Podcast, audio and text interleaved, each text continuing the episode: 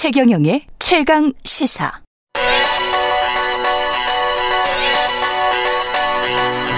최강 시사. 전민기의 눈.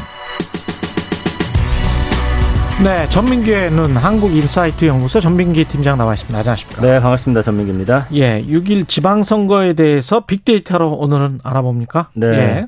그 언급량부터 보면요. 지방 선거라는 키워드 지난 1년 동안 언급량이 69만 7천 건이에요. 음, 지난 한 달이 27만 건.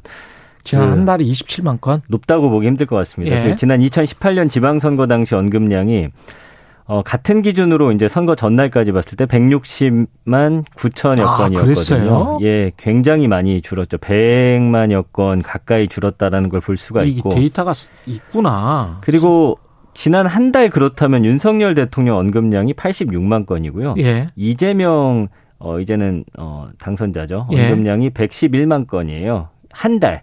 예, 국회의원. 그러니까 예. 지방 선거의 어떤 이슈들보다는 여전히 이재명에 관한 예, 대선- 윤석열에 관한 대선의 어떤 연장선이라는 걸 좀 보여주는 그런 언급량이 아닐까 싶어요. 그- 그러네. 예. 그 외에 사실은 관심 받았던 곳이 경기지사 정도인데 그렇죠. 그렇죠. 거기 언급량도 사실은 뭐 한 달 해봐야 양 후보가 20만 건 정도니까 얼마 안 돼요? 예, 아. 아니, 얼마 안 되는 건 아니지만 네. 이두 사람에 비해서 음, 비교적으로 굉장히 낮다는 거죠. 그래서 이번에는 그러네. 대선 후에 얼마 안 된 그런 지선이기 때문에 좀 이런 영향은 있었던 것 같습니다. 예, 지방선거 전체 언급량이 1년 동안 69만 건, 70만 건도 안 되는데 네. 지난 한 달간 윤석열 대통령에 대한 언급량이 86만 건, 이재명 후보 110 110만 건, 네, 117만 건. 그렇군요. 네. 그 완전히- 연관어들 좀 볼게요. 예.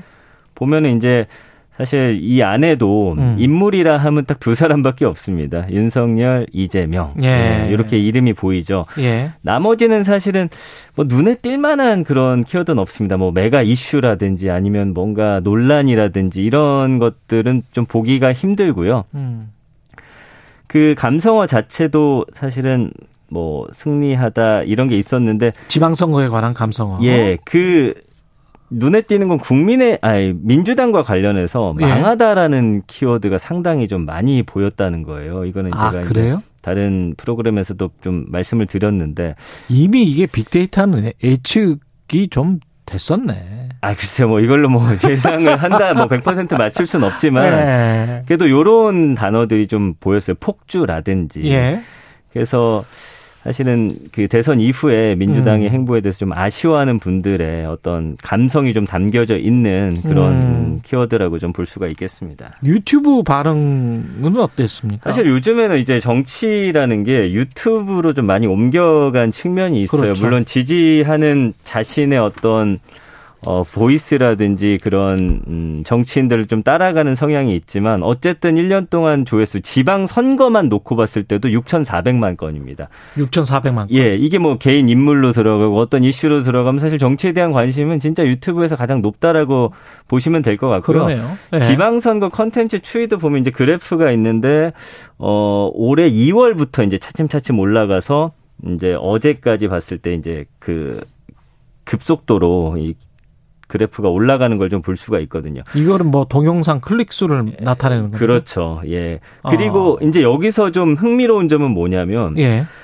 어, 다른 부분에 있어서는 지방선거나 정치인 관련해서 부정 감성어가 높은데 예. 이 유튜브만 가면 긍정이 62%입니다.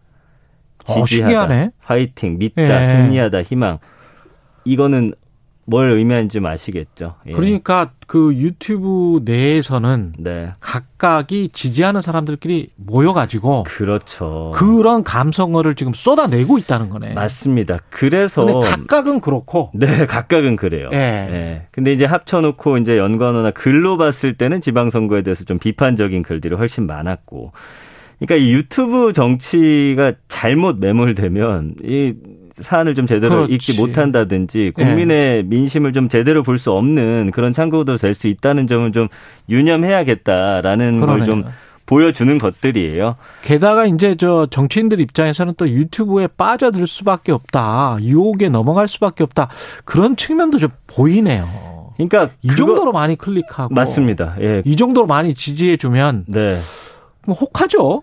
그리고 저도 이제 네. 뭐 유튜브 활동 많이 해봐서 아는데 음. 어느 순간 되면 좀 착각하게 되는 그 포인트가 와요. 이게 민심이구나. 예, 그런 포인트도 있는 것 같고요. 음. 그리고 처음엔 알면서도 사실은 그들이 원하는 발언을 하다가 사실은 거기에 이제 발이 깊이 담기게 되면 묶여버리는 거지. 빠져나오기도 좀 힘든 상황이 되는 것 같고요. 예. 그래서 이런 부분이 좀 눈여겨볼 부분이 아닌가. 그리고 어 제가 느낀 점은 이제 이거는 최근에 지방선거 관련해서 한 한 달간 정도 이제 분석을 해봤을 때 모든 그 후보들 간에서 국민의힘 후보들이 다 긍정 감성가 훨씬 더 높았거든요. 이번 지방선거에서. 아, 그렇군요. 근데 이제 김동연 후보만이 처음에 지고 있다가 유일하게 이제 역전한 후보예요. 그래서 제가 예. 이제 그걸 다른 방송에서 몇 번 이야기를 했는데 감성어가? 그렇습니다. 감성어가. 예, 그리고 새 인물들에 대한 어떤 긍정 감성가 좀 더 높게 나온 그런 선거거든요. 아까 그 평론가들의 말이 맞구나. 그게 일치하네 지금 빅데이터랑. 그러니까 새 인물에 대한 갈구가 있었 그 대선 봅니다. 이후에 뭐 여러 네. 네거티브 비롯해서 두 당의 어떤 행보를 보면서 사실은 좀 정치 혐오라는 단어도 많이 보여졌잖아요. 음. 그렇죠. 러니까좀 새로움에 대한 갈망이 확실히 이번 지방선거에 있었다. 그런데 아, 과연 각 당이 그런 부분을 보여줬는가. 아. 그리고 지금 윤석열 대통령 같은 경우도 부정 감성어가 차츰차츰 높아지고 있다라는 걸 좀 알아야 할것 음. 같아요. 그러니까 물론 이번에 그 국민의힘 그리고 현 대통령에게 힘을 좀 몰아준 측면이 없지 않아 있지만 예. 요즘에는 뭐 정말 빅이슈여서 국민들이 손가락질 정도 할 정도의 사안이 아니면 예. 그래도 이게 습자지처럼 한 장 한 장 좀 쌓여가면서 부정 예. 감성어가 높아져요. 그러다가 어떤 뭔가 트리거가 딱 나왔을 때 그렇지. 여론이 한 번에 좀 돌아설 수 있는 음. 그런 위험 요소는 안고 있다. 그래서 지방선거 관련해서 좀 어떤 정책이나 공약 관련한 키워드를 봤을 때는 음. 역시나 부동산 그리고 경제거든요. 예. 좀 이 부분에 대한 어 어떤 뭐 해결책은 아니더라도 좀 나아가는 방향을 제대로 보여주지 못했을 경우 음. 어 그리고 이런 인플레이션 상황이 계속적으로 어 지속이 되는 상황에서 음. 또 민심은 어떻게 바뀔지를 좀 모르겠다라는 거. 그래서 이게 이제 제가 느끼기에는 요즘에는 정말 극렬 지지층 일부와 예. 다수의 중도인데 음. 이분들의 마음이 한쪽을 편을 무조건 들어주는 게 아니다라는 걸 이제 우리는 알고 있잖아요. 그렇죠. 그러니까 사실 정치인들도 이 부분 굉장히 신경 써야 하고요. 정치인들이 생각을 해보니까 네. 대부분이 이제 중장년층이고 그 김영삼, 김대중이라는 큰 거인 정치인들로부터 정치를 배웠던 사람들이잖아요. 네. 아날로그 시대적인 상황에서 생각을 해본다면 변화의 속도가 굉장히 느렸어요. 맞습니다. 그리고 매체 네. 자체도 굉장히 좀 그 시간이 원래 좀 길잖아요. 예. TV고 뭐건 간에. 근데 이제 광고의 시대, 그다음에 유튜브의 시대, 지금 뭐 짤의 시대 뭐 이렇게 쭉쭉쭉 오면서 네.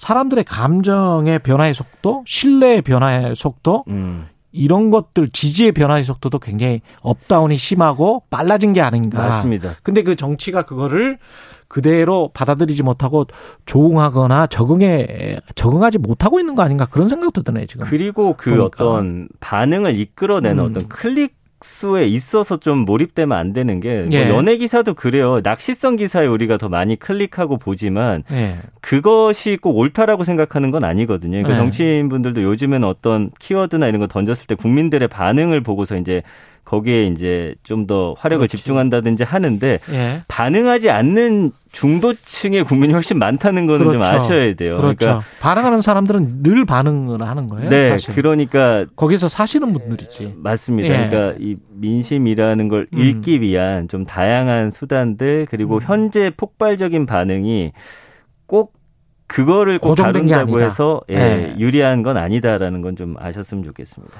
특히 이번 지방선거에서도 이제 이대남, 이대녀의 지지 성향 관련해서 뭐 크게 엇갈렸고 이게 또 왜 그런지도 참 궁금하고 그렇습니다. 이거는 이제 뭐 추후에 좀 분석이 들어가야 될것 예. 같은데 어쨌든 지금 보니까 20대 남녀 지지 성향이 아주 크게 엇갈렸더라고요. 그래서 음. 지상파 3사가 공개한 연령대별 지지 정당 보니까 20대 이하 남성 65.1%는 국민의힘, 20대 이하 여성 66.8%는 민주당 지지하는 걸로 나타났죠. 예. 서울시장의 선거에선 더 큰 차이 났습니다. 20대 이하 남성의 75.1%가 오세훈 국민의힘 후보, 음. 20대 이하 여성의 67%가 송영길 후보를 지지했단 말이에요. 예. 그러니까 경기지사 선거도 마찬가지입니다. 20대 이하 남성의 66.3%가 김은혜 후보, 국민의힘 후보, 20대 이하 여성의 66.4%가 윤석열 국민의힘 후보를 지지를 했고 또 그다음에 20대 여성 58%가 이 대선 때입니다. 이거는 음. 이재명 더불어민주당 후보 지지했었는데 이 격차가 좀 더 심해진 거가 좀 보여지고 있어요. 예. 30대도 좀 마찬가지거든요. 예. 그러니까 20, 30대 남녀의 이 차이는 이걸 어떻게 어, 해석할지 물론 젠더 이슈라든지 뭐 여러 어 남녀를 좀 갈라치는 그런 이슈들이 있긴 했습니다만 어. 이 부분에 대해서는 또 차근차근 분석을 해봐야 될 것 같습니다. 핵심 아젠다, 핵심 이슈, 사람들이 빅데이터 상에서 네. 관심 있었던 거는 역시 뭐 부동산 경제 뭐 이런 거였습니까? 발언들로 놓고 보면 어떤 것들이었어요? 그렇죠. 아니, 먹고 사는 문제가 지금은 예. 가장 예. 심각한 상황이죠. 예, 음. 그러니까 그 부분을 가장 좀 먼저 뭐 관심 김포공항 키워드 뭐 이런 것들은 없었어요? 그 있어요. 그러나 예. 그 높지 않고요. 김포공항 이전에 대해서 찬반을 말한다라기보다는 예. 그것과 관련해서 민주당 안에서의 어떤 내분을 좀 더 안 좋게 봤었고요. 부정 감성으로 음. 봤을 때는 그러니까 그 김포공항 그 자체에 음. 관해서는 논의하는 것보다 예. 아직은 그렇습니다. 예. 그 이게 먼저 구체화되고 좀 여기에 대한 어떤 예. 뭐각 지역의 이득이나 이런 거좀 따져봐야겠지만 음. 그리고 국민의힘 쪽에서는 이제 긍정으로 나왔던 게 사실은 거기서 그렇게 내분 일어나는 부분에 대해서 지지자들은 우리한텐 불리할 게 없다라는 그렇죠, 식의 당연히. 긍정 반응이기 때문에 예. 그래서 그 이슈를 뭘로 가져갈지도 굉장히 중요한 것 같아요. 정치인들이 예, 그래서 오히려 경제나 이런 쪽에 좀 더 공약이라든지 좀 더 세세하게 좀 국민들의 마음 움직일 수 있는 쪽으로 좀 더 몰입했다면. 어떨까라는 생각이 드네요. 알겠습니다. 전민기에는 한국인사이트 연구소 전민기 팀장이었습니다. 고맙습니다. 감사합니다. 예.